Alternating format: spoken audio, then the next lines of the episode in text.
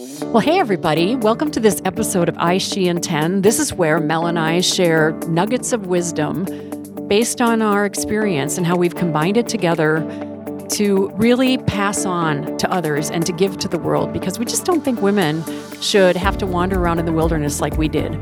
So we're coming into a new year and everybody's excited and taking stock of things. We just thought it might be really great to talk about the what is of influential she and how in the world we even got going and why does it even matter that you should pay attention to influential she in 2022. You know, Deb, I think it's so much fun when we reflect back. At least it is for me to think back how we got this whole thing kicked off and how we started because it was really um, it was a it actually was sort of a whim lots of conversation over glasses of wine.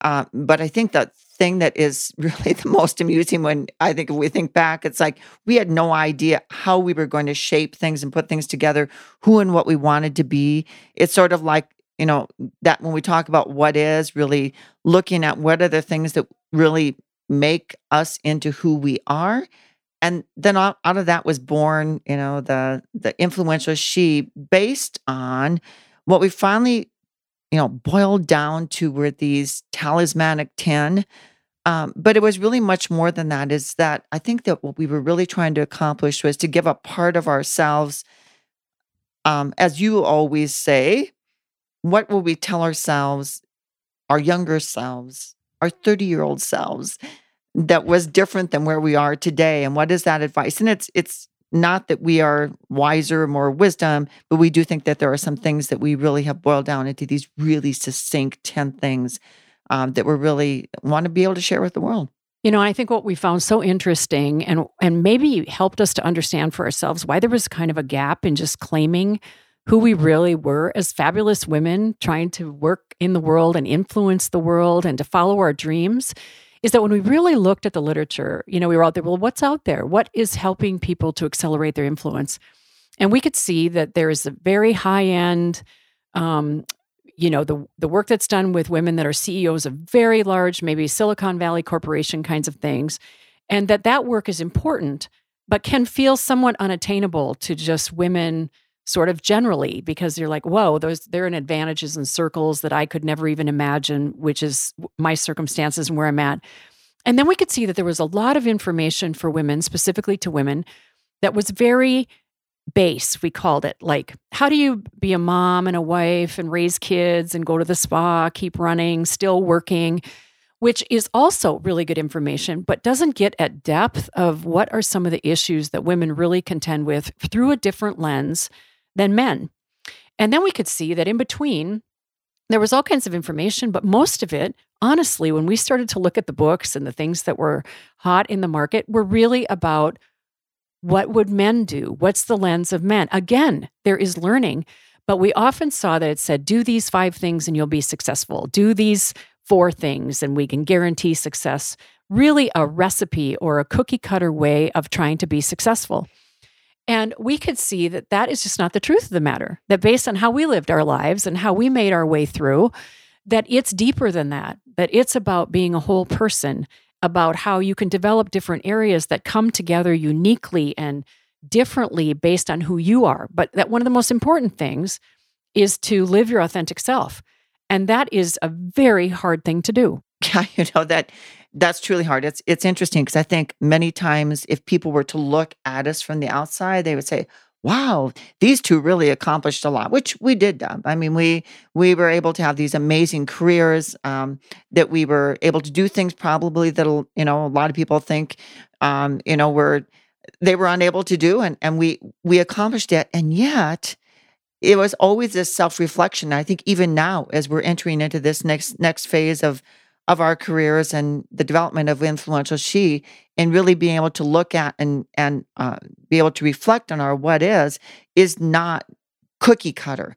There's just no way for us to really have a clean cut way of being able to articulate what does that look like and that's why it's so critically important why we feel we want to be able to share with women and discuss with them about how critically important it is that all the way through your life, in all of those different transitions and all those different phases, whether it's work, relationships, or just being, it's so important that you really reflect on your what is and the current situation before you can go to the next step. And, you know, in that situation, we bring baggage, good baggage, not such great baggage, things that have happened in our past that we've had to resolve, but that's part of who the authentic self is.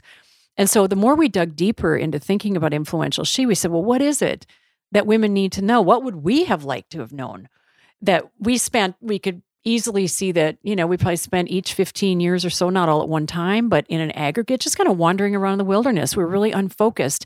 But the closer we came to claiming ourselves, understanding our what is, and accepting some of the realities of like the biology of being a woman, those are things that we're not talking about in in the world right now. And that's why it was really important for you and I to start to bring a new voice, a fresh voice to what's a really old conversation. That we could see that many times we were tamping ourselves down, we were trying to play nice in a way that we could be heard. And we're not talking about not using good strategies of communication and negotiation, but holding ourselves back because others were trying to define us or tell us how it should be done. And women, as part of our biology, we have this incredible crosstalk between our logic and our heart. And that is biologically driven. That's just not something that's in your head. And so, with that, to understand it, really helps you to assess what is and then make some very clear decisions about which direction do I want to go that just feels and fits the best for me. You know, I think that every single woman we've talked to, and, and over 60 some women that we've done podcasts with, it's almost core to the conversation that we have with them. Although, you know, we kind of go off in different ways in which we identify which of the 10 high leverage practices we focus on the what is is so core to their development and how they become to where they are today. Doesn't matter what stage or what age they're at, but it needs to be almost redefined all the way along the way because when things are not in that place where you really understand that, there's just this this basic level of almost discontent in some ways because when you're in that flow and when it's when it's all moving in the right direction, eh, you know the the what is the the pieces that you really understand about what makes you feel right and good are all aligned. And in everyone we've talked to they basically had that same sort of conversation the vulnerability of where they're at within their lives and their careers but so core to that is this this idea of the what is and you know you are so right mel that we've seen this thread that has just gone through every single podcast and that key word is vulnerability and this is something that we hide that we don't even talk about. And yet it's come out in every podcast that these transformative stages for women of really moving through the high leverage practices, the talismanic 10, when they can see it for themselves, how they had to develop these core things within themselves, there was always a path of vulnerability that was a companion for it. And so the more that women have started to open up about that vulnerability, I think that's uniquely different to women, that men are not going to sit and talk about their vulnerabilities. But the women don't say that word as much as they tell the story of how it happened. And within that vulnerability and moving through it became the truth of the matter. And then they could really understand what is for me and how do I have to strap on my strength and develop myself to to move through this. I think that's just the beautiful life of being an influential woman. And so many times we want to tuck that away and say we don't even have to accept it. But the beauty is in really bringing it to the forefront. Don't you think, though, the reason so many times that we don't talk about our vulnerability, because I think as females, we think that it's a sign of weakness. Um, and instead of being a sign of weakness, I think that is how we developed. And so um, I think that everybody we've talked to, that vulnerability has developed into something, but it's something we need to own, we need to share, and that it really is core to everything that we are doing within Influential She is to own the vulnerability, to be able to grow um, develop and enjoy where we're at within our within our lives. Absolutely, and that vulnerability, to your point, Mel, is not weakness.